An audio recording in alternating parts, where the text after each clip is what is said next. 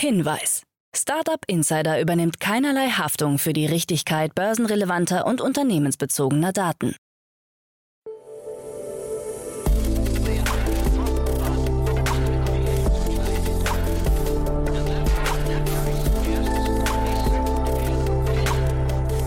Startup Insider Daily. Morgen Update. Einen wunderschönen guten Morgen und herzlich willkommen zu Startup Insider Daily. Mein Name ist Jan Thomas. Heute ist Donnerstag, der 16. Dezember und das sind heute unsere Themen. 2021 war für Finanzstartups ein Rekordjahr. Der Ex-Wirecard-Chef Markus Braun bleibt im Gefängnis. Die Berliner Mauer gibt es ab sofort als NFT-Collection. Die Heise-Gruppe übernimmt T3N. Und Facebook sichert sich die Namenrechte an dem Wort Meta und greift dafür ziemlich tief in die Tasche. Heute bei uns zu Gast im Rahmen der Reihe Investments und Exits ist Daniel Höpfner von B10. Ja, und wie immer mit Daniel, es war sehr, sehr kurzweilig, war ein tolles Gespräch und wir haben gesprochen über, ja, zum einen den Creator-Bereich, den Influencer-Bereich, dann haben wir gesprochen über den Bereich Catering, ziemlich ausführlich, war auch echt interessant, aber so richtig interessant wurde es dann beim Bereich Krypto, ein sehr, sehr spannendes Thema gewesen. Also ihr merkt schon, drei Investments, drei sehr unterschiedliche Themen, es lohnt sich dran zu bleiben, kommt auch sofort nach den Nachrichten mit Anna Dressel, aber wie immer erstmal kurz der Hinweis auf die weiteren Themen heute. Um 13 Uhr ist bei uns zu Gast zum wiederholten Male Alex Melzer. Er ist der Founder und CEO von Solar. Wie es der Name schon sagt, falls ihr das Unternehmen nicht kennt, ist es einer der, ja, ich glaube, wichtigsten Aspiranten für das Thema Solarenergie in der Startup-Szene. Und dort gab es ja zu Anfang des Jahres eine 35 Millionen Euro Runde, jetzt gab es eine 20 Millionen Runde, aber Fremdkapital. Warum, wieso, weshalb, das hört ihr, wie gesagt, um 13 Uhr und um 16 Uhr geht es dann hier weiter mit einem Bereich, den ich persönlich wirklich sehr, sehr spannend finde. Ist zwar eigentlich nicht mein Beritt, aber es geht um das Thema Live-Shopping. Ist ja ein riesengroßer Trend gerade, das wisst ihr. Und bei uns zu Gast ist Alex von Haasdorf. Er ist der Co-Founder und CEO von LiveBuy. Das Unternehmen hat gerade 5 Millionen Euro eingesammelt und wir haben natürlich über den ganzen Markt gesprochen, über die Trends, über die Möglichkeiten dahinter. Und es klingt für mich so, als wäre auch Live-Shopping so ein bisschen wie der ganze Influencer-Bereich here to stay. Also wird nicht mehr verschwinden, ist, glaube ich, gerade an den Anfängen und es macht irgendwie total Sinn, was ich da gehört habe. Also von daher Alex von Haasdorf, Co-Founder und CEO von LiveBuy. Um 16 Uhr kann ich euch wirklich nur wärmstens ans Herz legen. Damit genug der Vorrede. Wir gehen rein in die Nachrichten mit Anna Dressel und danach dann Daniel Höpfner von B10. Vorher, wie immer, nur noch mal ganz kurz die Verbraucherhinweise. Startup Insider Daily. Nachrichten. You set a new record. Finanzstartups erleben Rekordjahr.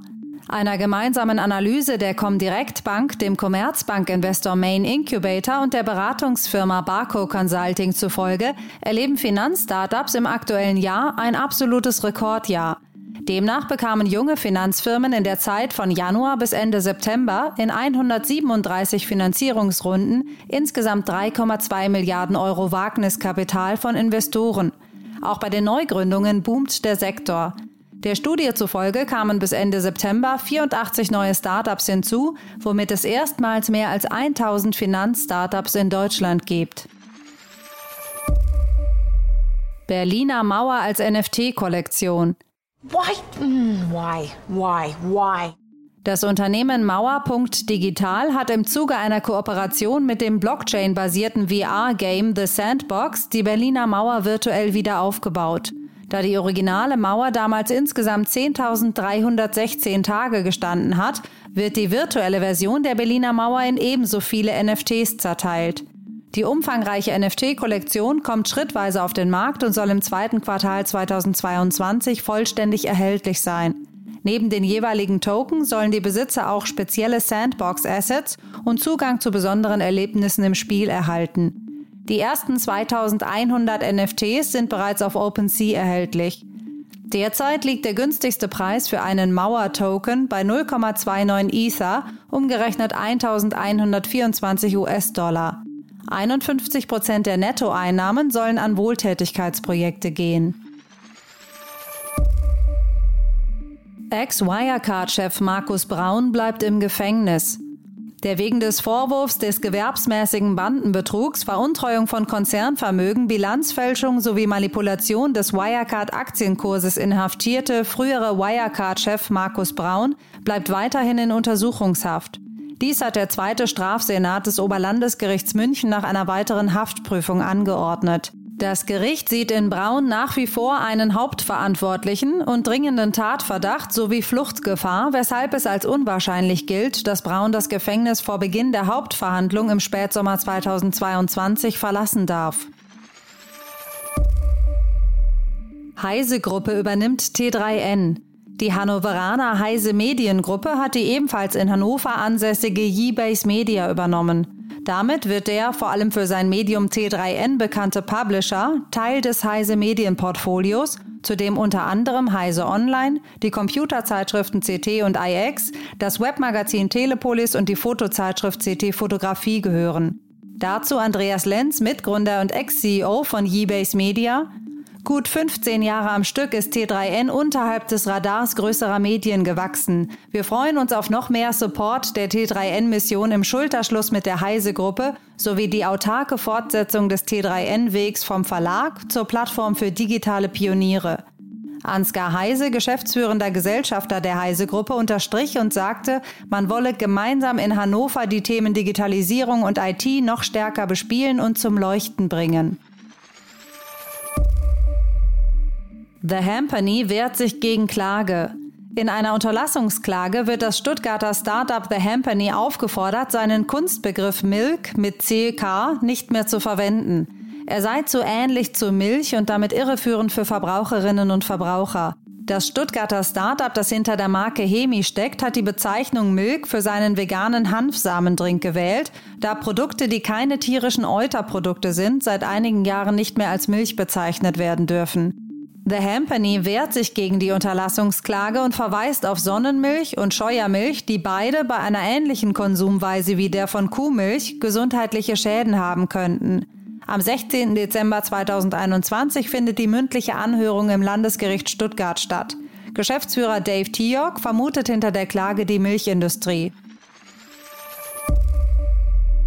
Facebook sichert sich Namensrechte für das Wort Meta. Um sich die Namensrechte für seine Metaverse-Umbenennung zu sichern, hat Facebook 60 Millionen Dollar an eine Bank in South Dakota namens Meta Financial Group gezahlt. Das Geschäft unterstreicht, wie wichtig der Name Meta für das Social-Media-Unternehmen geworden ist, das seinen Namen kürzlich von Facebook in Meta geändert hat. Wie die Bank in einer Einreichung bei der Securities and Exchange Commission bekannt gab, erhält Meta bzw. Facebook nun den Namen Meta und damit verbundene Bezeichnungen einschließlich Meta Bank und Meta Financial Group sowie alle Meta-bezogenen Domainnamen und Social-Media-Konten. Facebook trat bei den Verhandlungen nicht als Facebook, sondern als Beige Key LLC auf. Times are hard, Millionenstrafe für Dating-App Grinder.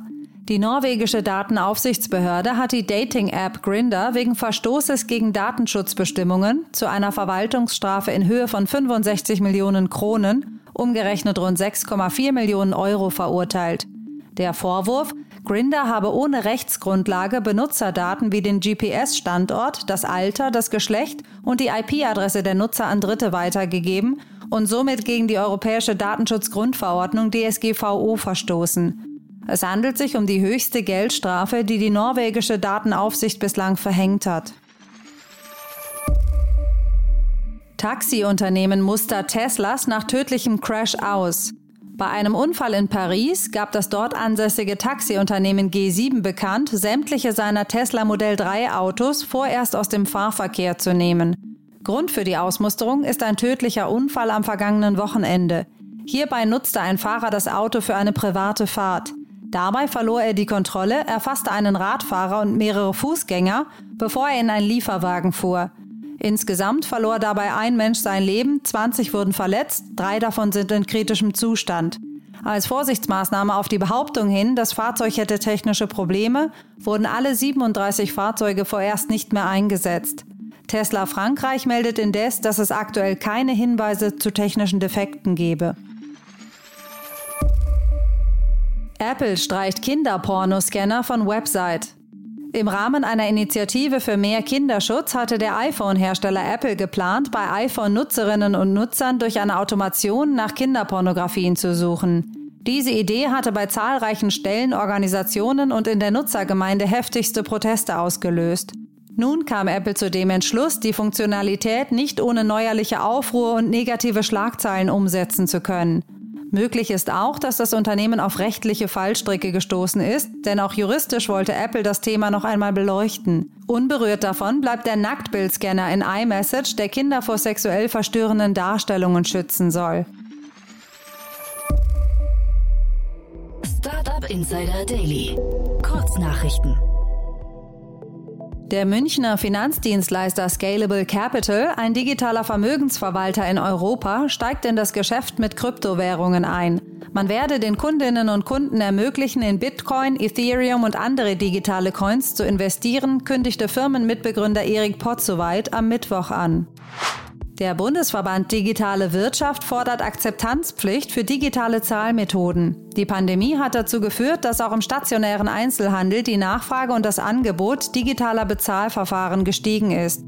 Des Weiteren sollen digitale Bezahlangebote in öffentlichen Einrichtungen und in der öffentlichen Mobilitätsinfrastruktur ermöglicht werden. Das für sein minimalistisches, Lego-artiges Design bekannte Computerspiel Minecraft ist nicht nur als Spiel ein Blockbuster. Auch auf YouTube konnte Minecraft einen Meilenstein erreichen und überspringt auf seinem Videokanal die Marke von insgesamt einer Billion Views.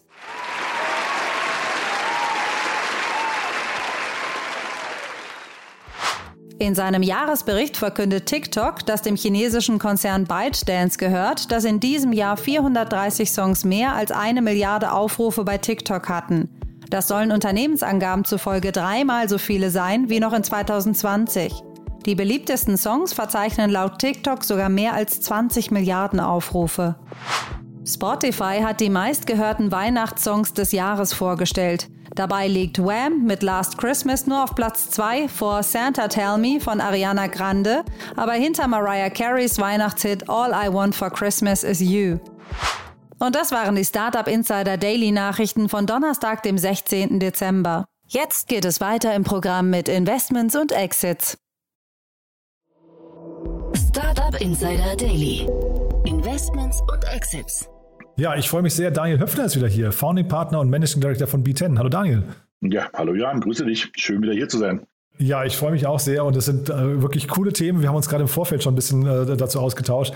Äh, wir reden echt so über die Themen der Stunde, äh, finde ich. Da merkt man, da, da, da, steckst du auch voll drin. Aber wir fangen an mit was ganz Kleinem. Ähm, Passion Fruit. Kannte ich nicht, finde ich aber super. Genau, Passion Fruit. Und das Schöne ist auch also Berlin-based. Ja, also wirklich eine, ein Berliner Startup, die gerade eine Pre-Seed-Runde gemacht haben, über ähm, drei Millionen, ähm, zusammen aufgenommen ähm, von Creandum und verschiedensten auch sehr interessanten weiteren Business Angeln.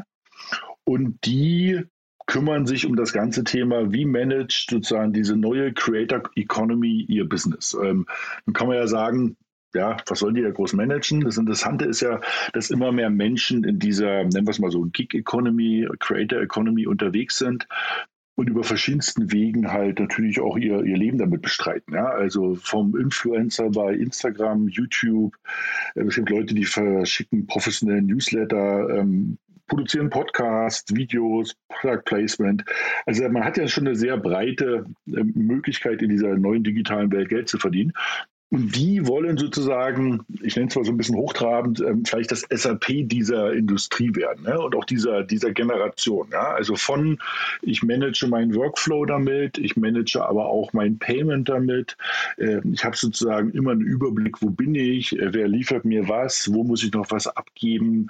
Das ist ganz interessant. Also das, das ist vielleicht, das hört sich jetzt vielleicht klein an, aber ich glaube, das hat das Potenzial auch sehr, sehr groß zu werden. Ja? Ähm, weil ähm, so ein paar Zahlen habe ich mal rausgesucht, was ich sehr beeindruckend finde, so die ganze Gig Economy, die ich jetzt einmal so ein bisschen runter subsumiere, das sind irgendwie weltweit über 1,7 Trillionen, also amerikanische Trillionen, also 1,7 Billionen US-Dollar das ist halt schon mal eine richtige Hausnummer. Ne? Also das ist jetzt nicht mehr so, ein paar Leute schalten ein bisschen Werbung. Ich glaube, das kriegt ja auch jeder mit bei YouTube oder Instagram, wo auch immer, dass da wirklich viel geschieht, auch in der Monetarisierung.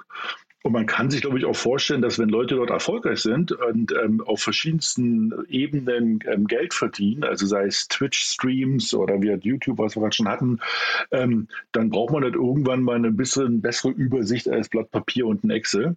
Und das ist sozusagen ihre Positionierung. Ja? Also sie wollen sozusagen sich komplett darum kümmern, dass der Creator stressfrei, ja, Peace of Mind dort agieren kann. Und eben, ähm, ich finde super, wir Berliner Startup, ähm, zwei Gründerinnen, auch mal was äh, sehr angenehmes und ein Gründer. Zu dritt legen sie los und wollen sozusagen diese Creator Economy jetzt sozusagen nach vorne bringen mit ähm, sozusagen so einem neuen sei es Workflow oder sei es sozusagen Payment Management, ähm, ähm Management System und ähm, ja, finde ich super.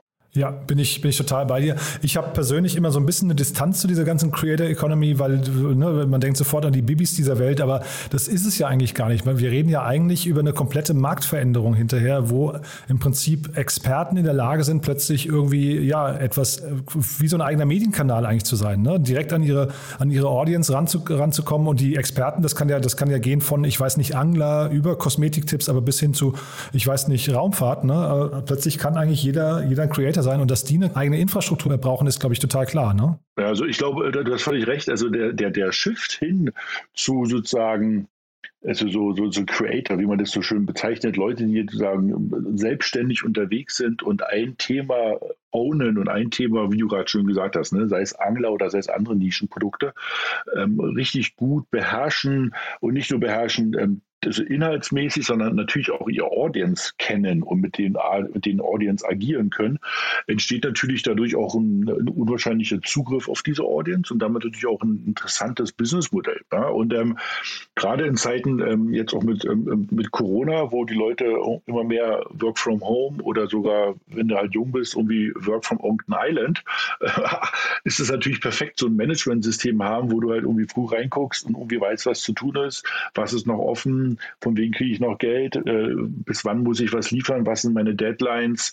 Das ist echt interessant. Also haben sie ein guten, gutes Problem erkannt ähm, und lösen das hoffentlich, aber sie sind jetzt gerade dabei, das Produkt irgendwie zu launchen. Es gibt schon die ersten Möglichkeiten eines Invites, das sozusagen den Leuten wirklich nahezubringen. Ja, und Creandum kennen wir auch hier aus dem Podcast, die haben auch ein, also ein sehr gutes Händchen, glaube ich. Ne? Da, also die sind die, ein Händchen dahingehend, dass sie sehr früh auf große Themen draufspringen. Ähm, vielleicht kurz mal in eigener Sache äh, als Hinweis heute um 16 Uhr für die Hörerinnen und Hörer. Ähm, Alex von Haasdorf bei uns im Podcast, der Co-Founder und CEO von LiveBuy. Und das ist eigentlich so die nächste Stufe, finde ich, von dem ganzen Creator-Kosmos. Der passt hier wunderbar dazu, nämlich das Thema Live-Shopping, das, äh, was die quasi so als Infrastrukturanbieter ähm, äh, eben auch ownen möchten. Finde ich total, also das, das ist ein super krasses Gespräch gewesen, hat mich noch mal mehr davon überzeugt, dass die Creator Economy nicht mehr weggehen wird. Ja. Also das glaube ich auch. Also weggehen tut die nicht mehr. Das ist kein Trend, der jetzt mal kurz hochtoppt, sondern der bleibt. Ja. Also und ähm, Live-Shopping ist auch ein, genau eine super Ergänzung zu den verschiedensten, sagen wir mal, Revenue-Streams oder Bereichen, wo sich Leute austoben äh, als Creator. Passt auf jeden Fall dazu. In Deutschland ähm, kommt es gerade. Ja. Ich glaube, es gibt andere Länder, aber das wird der Kollege bestimmt noch viel besser erklären, ähm, wie in China wo das halt schon also wirklich ein Milliardenbusiness ist. Genau, im, im, im Osten kennt man schon, in der ganzen westlichen Welt ist es, glaube ich, gerade am Entstehen. Und die haben, also das ist wirklich, ich will jetzt nicht zu viel spoilern, aber das ist wirklich ein spannendes Gespräch gewesen.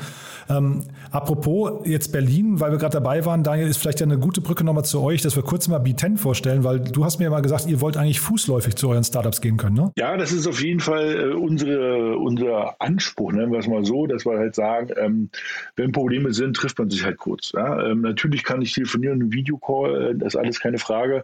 Wir haben aber die Erfahrung gemacht, dass das schon nochmal hilft, ähm, sich nochmal face-to-face nochmal hinzusetzen und bei Problemen zu agieren. Also wir als B10 sind ein Frühphasen-Investor in Berlin und investieren gerne in Tech-Firmen. Sehr frühe Phase. Ja. Ja, und das B, das klingt jetzt so, als wäre es für Berlin, ist es aber gar nicht. Das war Building 10, glaube ich, war eure, war eure Mission ursprünglich, ne? Richtig, genau. Ne? Und dann wurde es ein paar Mal ein bisschen missverstanden nach dem Motto, dass wir das alles selber bauen ähm, äh, oder Venture Studio unterwegs sind. Nein, wir investieren da mal klassisch, ja, und deshalb haben wir es dann ein bisschen ähm, abgekürzt auf B10, genau. Aber das ist natürlich eine super, ähm, super, Brücke, sagen wir auch zu Berlin. Ne? Also wir sind fokussiert auf Berlin, ist vielleicht ein bisschen untypisch als VC zu sagen, man hat so einen Fokus, kommt so ein bisschen, dass als wir B10 gestartet haben, 2014, 15, ähm, wir auch äh, stark auf ähm, bestimmte kalifornische Vorbilder geguckt haben, die auch diesen Anspruch haben, wir investieren eigentlich alles, wo wir innerhalb von einer Stunde mit einem Auto sind. Ja. Hm, ja, finde ich, also den Ansatz kann ich total nachvollziehen. Jetzt heute durch Corona ist ja immer blöd, wenn man das so sagen muss, aber hat sich natürlich alles ein bisschen verändert. Da, ähm, ich hatte den, den Louis äh, Hannemann neulich, der mir erzählt hat, sie machen jetzt auch ähm, Investments in Neuseeland, obwohl sie noch nie dort waren. Das fand ich, fand ich irgendwie auch total spannend, aber ich kann euren Ansatz total verstehen. Mal vorbeigehen, sich auch mal die Kultur im Unternehmen angucken, mal, mal irgendwie, weiß nicht, mal schnuppern, wie es dort ist. Ne? Ich will man, glaube ich, irgendwie, genau. will man schon, schon machen, ja.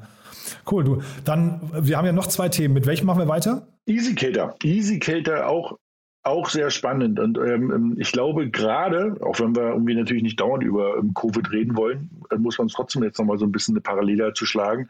Gerade weil sozusagen während der äh, immer noch herrschenden Pandemie da draußen hat EasyCater, ähm, also eine Catering Management und Canteen Management Plattform, ähm, eine 100 Millionen Growth Runde gemacht mit Softbank und mit Quadrille Capital Partner aus Paris, was so ein bisschen darauf ähm, hindeutet, wo sie hinwollen. Sie wollen nämlich wieder zurück nach Europa.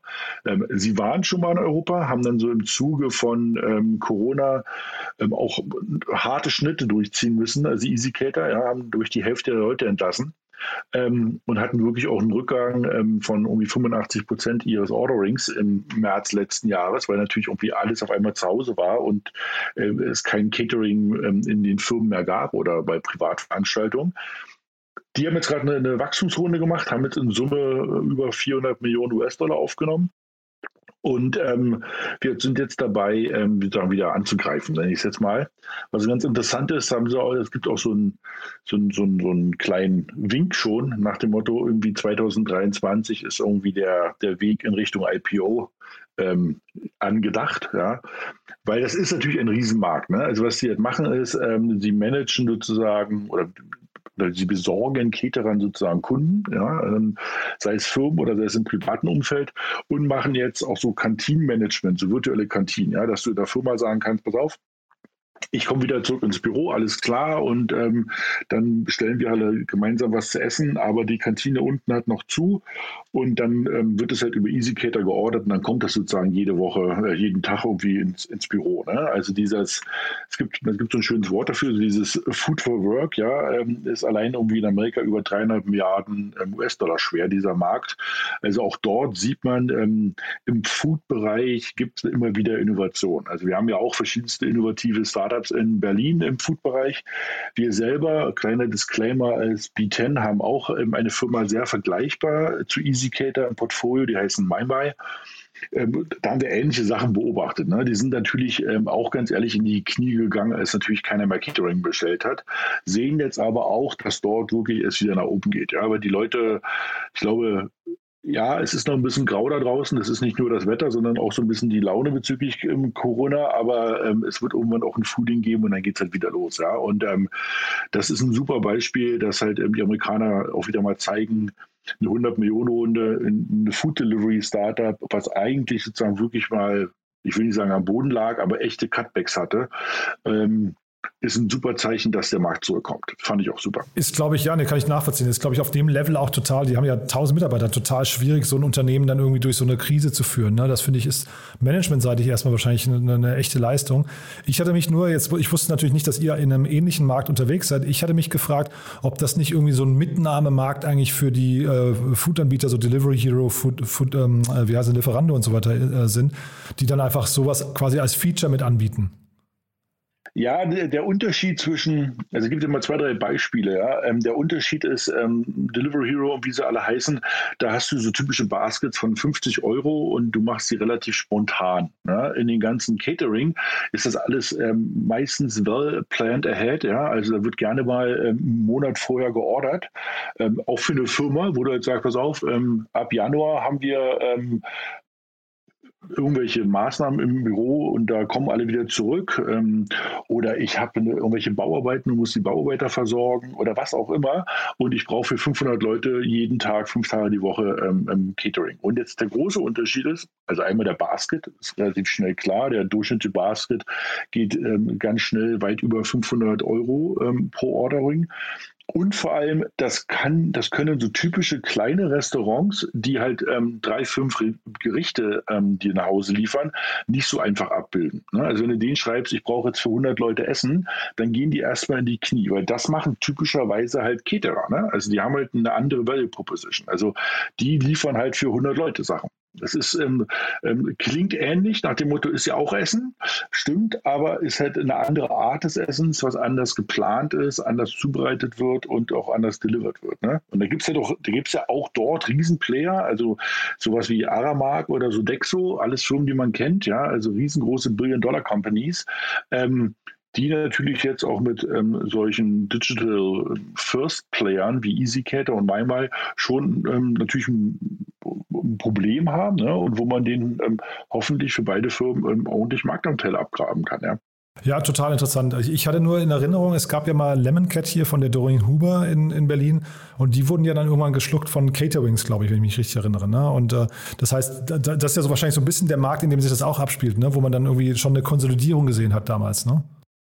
Genau, und das ist natürlich auch so ein bisschen äh, zusammengerutscht, ähm, ein bisschen stärker als äh, bei den Amerikanern ähm, in Deutschland, ja, ähm, wo so mancher dann wirklich auch gleich aufgegeben hat. Ne? Also gab es auch in Deutschland von Rocket ein paar Player, die dann erstmal wirklich auf Null gefahren sind und gesagt haben, das, ähm, jetzt warten wir hier mal komplett ab. Ja?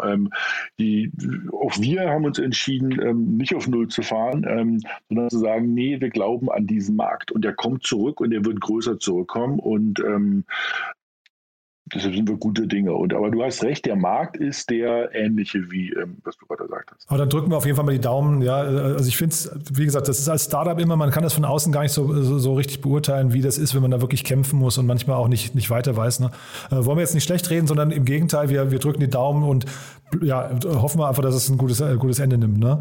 Ähm, Auf jeden Fall. Du hast noch ein drittes Unternehmen dabei, ne? Das ist ja auch schon wieder interessant. Also, äh, das ist Thema, du kennst meine, du kennst meine Leidenschaft für, ja. Ähm, für das Thema Krypto. Ähm, und das ist genau, ist Anchorage, ähm, die jetzt gerade so eine bombastische ähm, CUSD announced haben. Und zwar irgendwie mit, mit 350 Millionen und irgendwie werden mit drei Milliarden bewertet.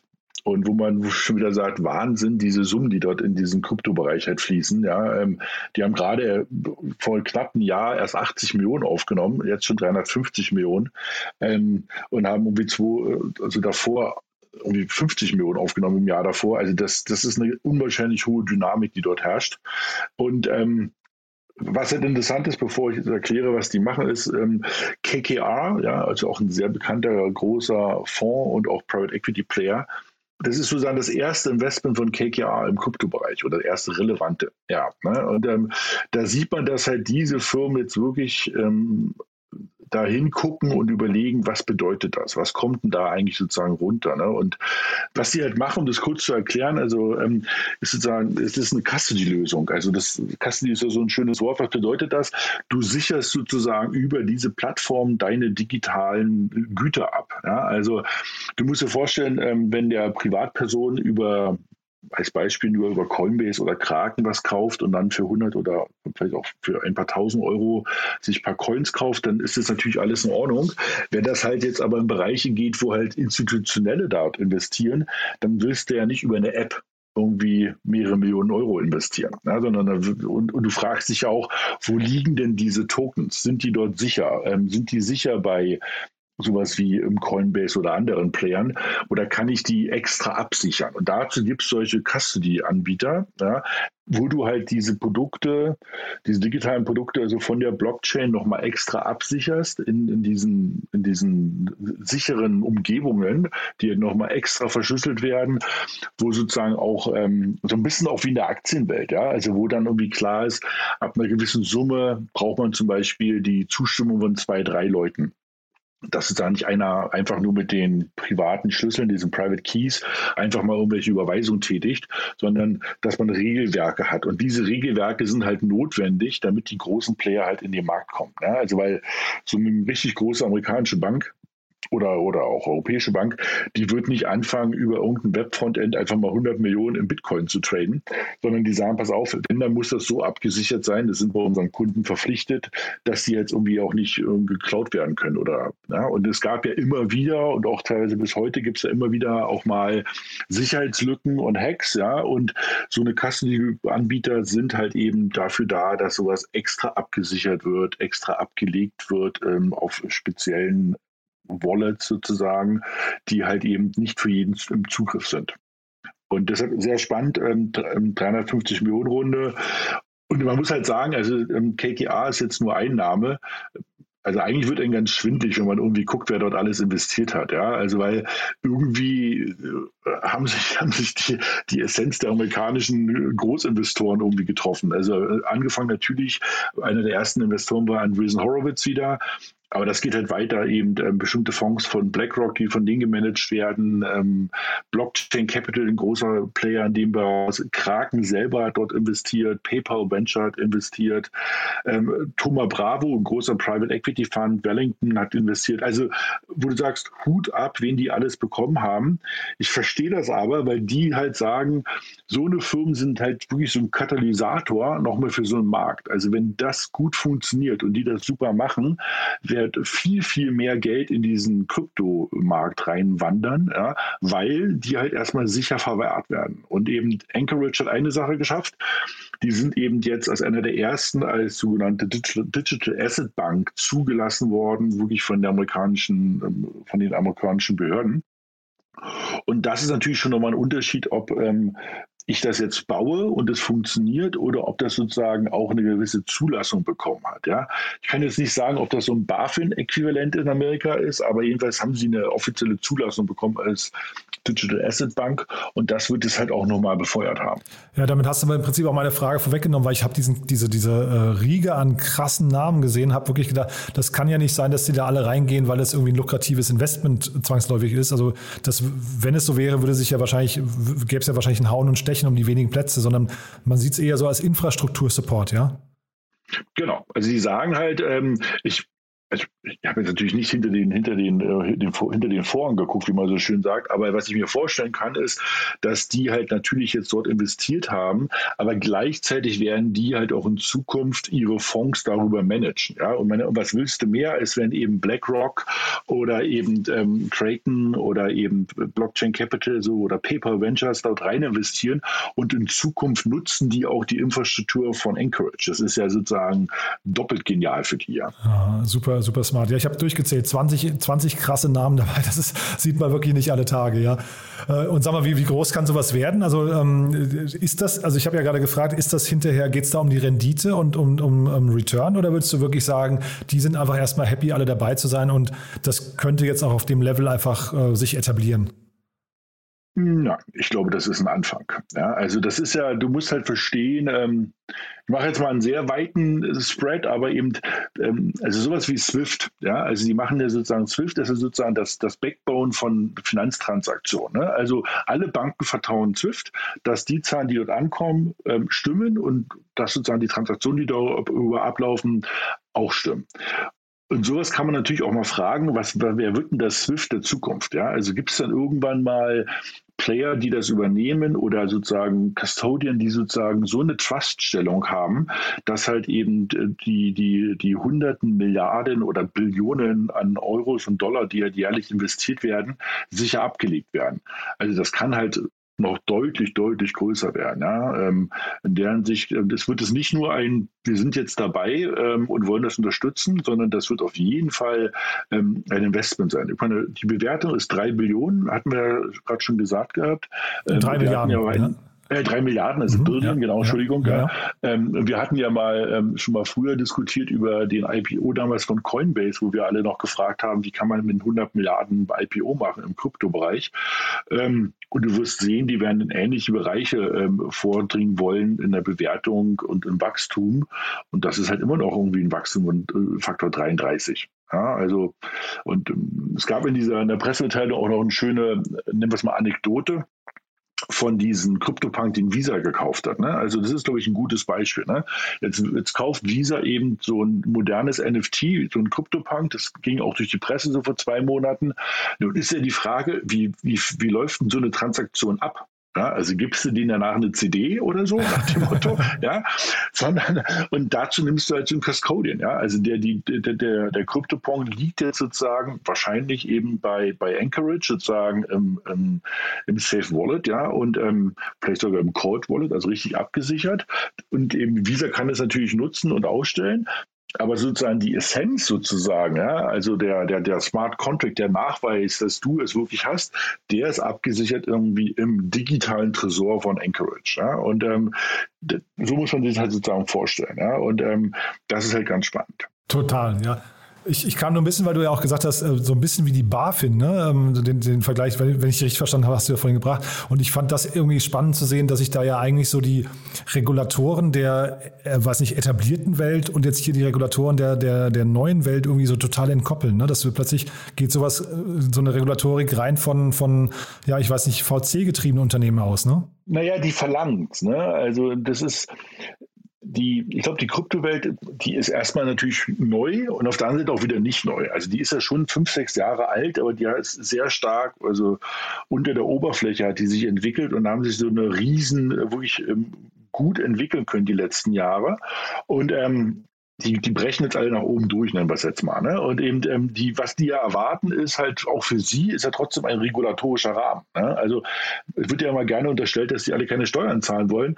Darum geht es gar nicht. Will, also diese, diese Kryptowelt will halt einfach nur wissen, wie weit sie agieren können und ähm, von wem werden sie reguliert. Ja? Also auch für Berliner oder deutsche Krypto-Startups ich glaube, die, die gieren alle danach, dass ihnen irgendwie mal klar ist, an wen wenden sie sich, damit sie wissen, was sind die, die, die Leitplanken, in denen sie agieren können. Und eben, ähm, da kann man auch nur so einen Aufruf nochmal starten und sagen, wir hoffen, dass die neue Regierung da sozusagen einfach ein regulatorisches ähm, Framework sozusagen installiert, was, das muss man jetzt auch schon mal sagen, angemessen ist. Ja? Also das ist natürlich ein globaler Wettbewerb. Das wird halt eben natürlich immer schlimmer. Und die Amerikaner sind gerade dabei, das stark ähm, zu, also nicht stark zu regulieren, dass es eng machen, aber sie regulieren es und, ähm, und, und sind äh, gerade am Vorpreschen weil die mitbekommen haben, das ist halt eine, ein Wirtschaftsfaktor. Ne? Und eben ähm, diesen Wirtschaftsfaktor, so muss man es ihn auch sehen, wäre natürlich wichtig, wenn der im Land bleibt und nicht eben in andere Länder abwandert. Ja, also ich meine, da hat ja Berlin, ist ja eigentlich in dem Bereich oder war zumindest vorne mit dran. Ne? Da muss man wahrscheinlich äh, sicherstellen, dass das zumindest auch so bleibt. Ne? Auf jeden Fall. Also Berlin ähm, wird immer wieder gerne übersehen oder vergessen, ist bei dem Krypto-Thema auf jeden Fall vorne dabei. Ähm, wir haben aber leider auch schon verschiedenste große Projekte verloren, die letztes Jahr mangels einem Framework der Regulierung und wie Sachen auch zu versteuern sind. Und da gab es verschiedenste Ideen, die hochpoppten, wo du sagst, also wenn sie es so machen, machen sie es kaputt, ja, um das mal so zu sagen, ähm, die, wo dann verschiedenste Projekte in Berlin den Rücken gekehrt haben und ähm, zum Beispiel nach Portugal gegangen sind, weil die eine kryptofreundliche Regulation haben. Und ähm, deshalb kann man nur hoffen, dass uns das nicht noch mehr passiert, weil das wäre einfach ärgerlich. Ja? Also weil wir haben auch, um das auch mal sozusagen in diesem Rahmen zu sagen, also wir haben ähnliche Player auch in Deutschland. Die sind natürlich bei weitem noch nicht so groß finanziert, aber meines Wissens nach haben wir Stand heute irgendwie drei Player, die sozusagen auch eine Lizenz haben das ist irgendwie Tangery, das ist irgendwie der amerikanische Player Coinbase und das ist Finoa. Und mit Finoa und Tangery haben wir halt zwei deutsche Player, die da was machen. Ähm, das wäre halt schön, wenn die halt auch entsprechend finanziert werden und einen, wirklich einen entsprechenden Wumms bekommen, um eben deutschen oder zumindest sagen wir, europäischen Banken ähm, da diese Dienstleistung auch anbieten. Und dass eben da nicht nur immer wieder alle nach Amerika gucken und sagen, ach guck mal, was die da alles Großes hinbauen, sondern das schaffen auch wir. Wir müssen müssen natürlich daran glauben und auch das entsprechend finanzieren. Ein super Schlusswort. Aber Daniel, pass mal auf, ich muss dir nochmal Danke sagen, weil du, ich komme drauf, weil du gerade sagtest, was bekommt man eigentlich? Bekommt man eine CD?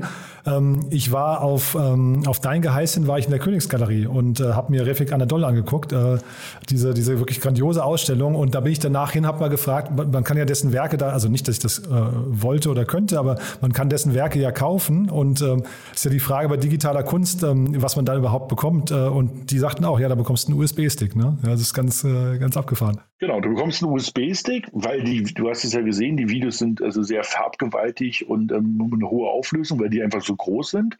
Aber du bekommst eben das als NFT. Das heißt sozusagen, äh, du hast sozusagen die hundertprozentige Sicherheit, dass diese Bilder ähm, ähm, nur so und so oft existieren. Also bei dem großen Bild oben gibt es, glaube ich, fünf, ja, oder im Bild die Installation und bei den kleineren gibt es, glaube ich, irgendwie zehn oder so. Äh, ähm, drei und, und, fünf, genau, ja. Mhm. Oder, oder also genau, ja. und dann mhm. weißt du eben, dass du bist wirklich der Owner von einem dieser sehr seltenen, raren ähm, ähm, ähm Ausstellungsstücke. Und genau, also ohne Werbung machen zu wollen, ich habe mit denen nichts zu tun, aber diese Ausstellung ist wirklich super. Also da sieht man mal eine andere Art der Kunst. Das ist, war, das glaube ich, das hat total beeindruckend. Und das Wichtige dabei ist, sie läuft noch bis zum 17.12. Also wenn man sich das angucken will, also einfach mal googeln, Königgalerie in Berlin, Refik Anadol, kostet auch nichts. Man muss lange anstehen. Also wir haben, wir haben, glaube ich, fast eine Stunde angestanden. Aber äh, es lohnt sich wirklich, es ist sehr, sehr beeindruckend. Sowas habe ich noch nicht gesehen. Ja. ja. Sehr schön. Genau, also das, das, wenn man sich was Gutes tun will, noch kurz vor Weihnachten. Ach, und das andere, Daniel, da muss ich von fragen, äh, jetzt, sorry, wenn ich kurz abschweife, äh, aber kennst du das Buch Keinhorn? Sagt dir das was? Nein.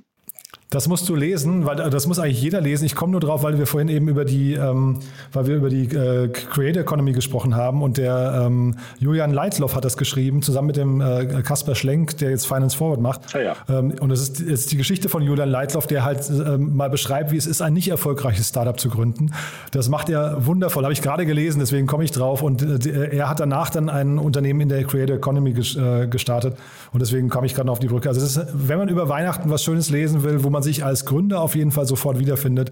Julian Leitloff, wie, was, es, was es wirklich heißt, ein Startup zu gründen. Kein Horn heißt das, ja. Super. Alles klar, dann schreibe ich das mal auf meinen Wunschzettel. Mal sehen, ob der Weihnachtsmann das noch abholt. Cool.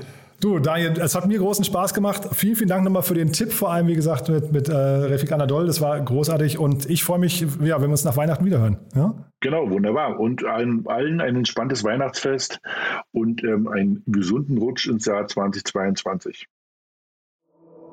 Startup Insider Daily, der tägliche Nachrichtenpodcast der deutschen Startup-Szene.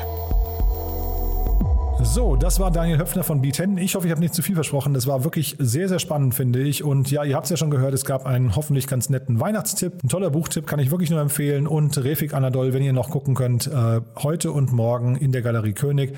Das mal so zwei Tipps am Rande.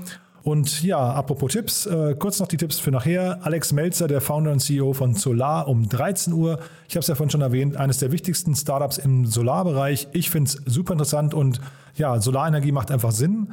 Und ähm, ob Live-Shopping für euch Sinn macht, das müsst ihr selbst entscheiden. Könnt ihr aber auf jeden Fall qualifiziert tun, wenn ihr dem Alex von Haasdorf nachher zuhört, dem Co-Founder und CEO von LiveBuy. Das, wie gesagt, unser Gespräch um 16 Uhr. Fand ich super spannend. Bin gespannt, was ihr davon haltet. So, in diesem Sinne, euch einen wunderschönen Tag erstmal und hoffentlich bis nachher. Ciao, ciao.